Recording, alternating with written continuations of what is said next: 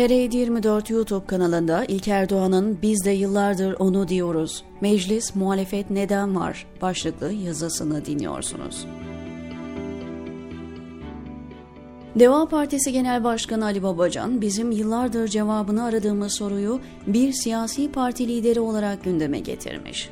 Mecliste düzenlediği haftalık değerlendirme toplantısında konuşan Ali Babacan, 2017'de yapılan anayasa değişikliğiyle bütçenin meclis tarafından onaylanmaması durumunda bile Cumhurbaşkanı'nın istediği gibi para harcadığını hatırlatıyor.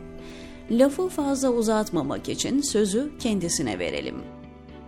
Pek çok demokraside bütçe meclisten geçmeyince hükümet düşer, iktidar düşer. Çünkü hükümetin 1 lira bile harcama yetkisi kalmaz. Oysa 2007'den bu yana Türkiye'de meclis bütçeyi onaylamasa dahi Cumhurbaşkanı geçmiş yıl bütçesini baz alıp rakamlarda belli artışları da yapıp istediği gibi harcama yapmaya devam edebilmektedir. Yani meclis bütçeyi reddetse bile hiçbir mali ya da siyasi sonuç ortaya çıkmamaktadır. Meclisin ülke yönetimindeki etkisi sıfırdır. Cumhurbaşkanı pek çok vergi kaleminde tek imzayla oranları kat kat artırabiliyorsa, Cumhurbaşkanı kafasına göre bu milletin hazinenin parasını harcayabiliyorsa bu meclis niye var? 600 milletvekili Ekim ayından bu yana niçin bütçe üzerinde çalışıyor? Bizim Yıllardır bir çare olarak sorduğumuz bu muhalefet neden var sorusunu Türkiye'deki bir siyasi parti liderinin sormaya başlaması gelecek adına umut verici. Gerçekten meclis neden var? Erdoğan'ın isteyip de yapamadığı, çıkaramadığı bir kanun oldu mu? Erdoğan ne yapmak istedi de muhalefet engel olduğu için yapamadı. Ancak Ali Babacan'a kötü bir haberimiz var. Artık çok geç. Türkiye'nin yıllardır temel sorunu bu, muhalefetsizlik. Bunun dışındaki bütün sorunlara tali olarak bakmak mümkün. Eğitim, ekonomi, dış politika, sağlık, emniyet, yargı. Ülkede gerçekten bir muhalefet olsaydı bugünkü sorunların hemen hiçbiri yaşanmazdı. Türkiye sefalet içinde yüzmez, enflasyon patlamaz, adalet saraylarında rüşvet pazarlıkları yapılamaz, hukukun üstünlüğü endeksinde 140 ülke arasında 116. sırada yer almazdı. Eğer gerçekten iktidara muhalefet eden bir muhalefetimiz olsaydı, muhalefeten yolsuzluk algı endeksinde son 10 yılın en düşük puanını alarak 180 ülke arasında 101. sıraya da gerilemezdik. Muhalefet ülkenin hangi temel sorunuyla ilgili rejime muhalefet etti? bir tane örnek gösteremezsiniz. Türkiye'de muhalefetin derdi hiçbir zaman iktidarı almak ve ülkeyi yönetmek olmadı. Eğer öyle olsaydı iktidarı sandıkta devirmek için gerçekten muhalefet ederlerdi. Örneğin CHP eski lideri Kemal Kılıçdaroğlu altılı masayı kendini aday göstermek için toplamaz, kamuoyunun sesine kulak verir ve makul bir isimde anlaşılabilirdi kapalı kapılar ardında Ümit Özdağ gibi ırkçı kimliğiyle bilinen bir siyasi parti lideriyle gizli anlaşmalar da yapmazdı. 17-25 Aralık soruşturmalarının nasıl kapatıldığı sorgulandı mı? Mesela o soruşturmada ele geçirilen belgeler, görüntüler, rüşvet kayıtları muhalefet partisi vekilleri tarafından incelendi mi? O soruşturmada görev alan hangi tutuklu emniyet müdürü ya da polis muhalefet partililerinin vekilleri tarafından ziyaret edildi, dinlendi.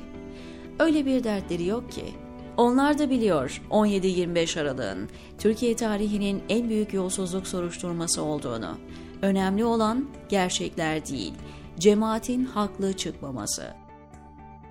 AKP rejimi uydurduğu FETÖ söylemiyle memleketin içinden geçti. Bu ülkede öyle ya da böyle bir 15 Temmuz yaşandı.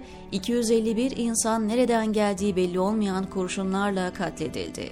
Muhalefet 15 Temmuz'un bütün yönleriyle açığa çıkarılması için ne yaptı? Koca bir hiç. Yüzlerce asker, askeri öğrenci hatta gazeteci sözde 15 Temmuz darbe davalarında yargılandı, ağırlaştırılmış müebbet cezaları verildi.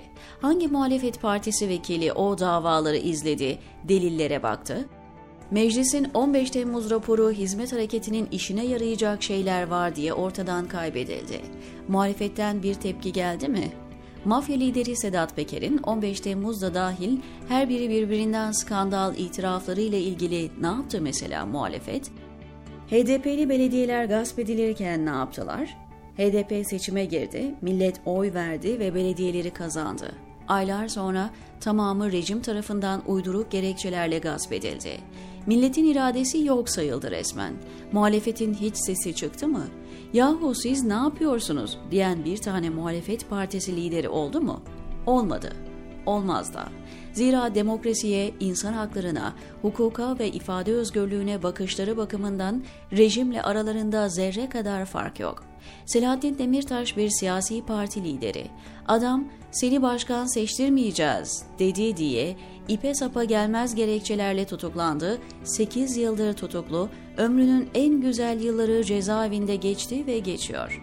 Var mı bir itiraz muhalefetten? Neredeyse kendi partisinden bile hakkıyla itiraz eden yok.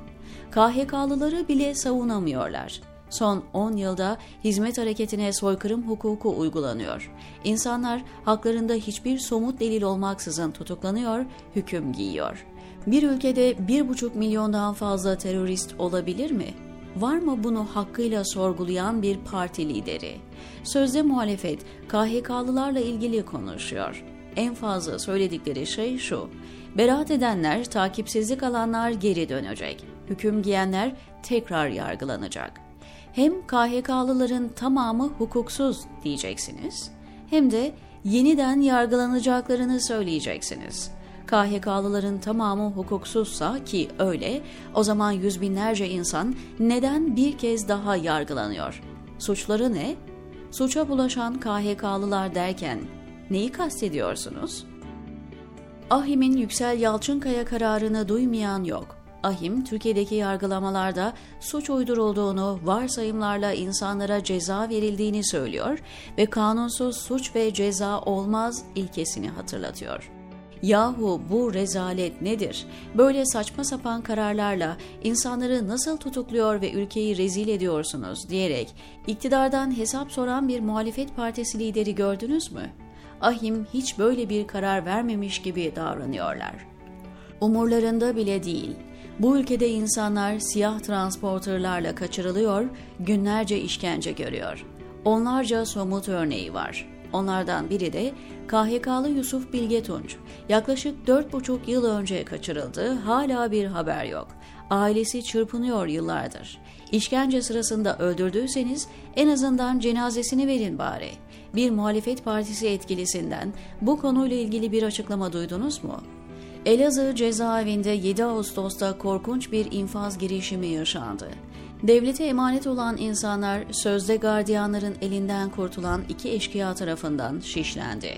Normal bir ülkede yer yerinden oynamalı, muhalefet iktidarı sallamalı değil mi? Ama bizim muhalefetten tık yok. Bunlar gibi daha onlarca örnek rezaleti sıralamak mümkün.'' Ancak yazıyı uzatmamak için bu kadarıyla yetinelim. Ancak Ali Babacan'ın meclis neden var sorusuna cevap vermezsek olmaz. Meclis Erdoğan istediği izin verdiği için var. Şimdilik Erdoğan'a lazımsınız. Zira muhalefet de rejimin bir parçası. Temel görevi iktidarın yaptığı hukuksuzlukları, ahlaksızlıkları meşrulaştırmak. Erdoğan yarın başı sıkıştığında hepiniz oradaydınız be diyecek. Doğruya doğru. Hukukun ırzına geçilip insanların malları hatta canları gasp edilirken hepiniz oradaydınız ve rejime tam destek verdiniz, diyor İlker Doğan TR724'deki yazısında.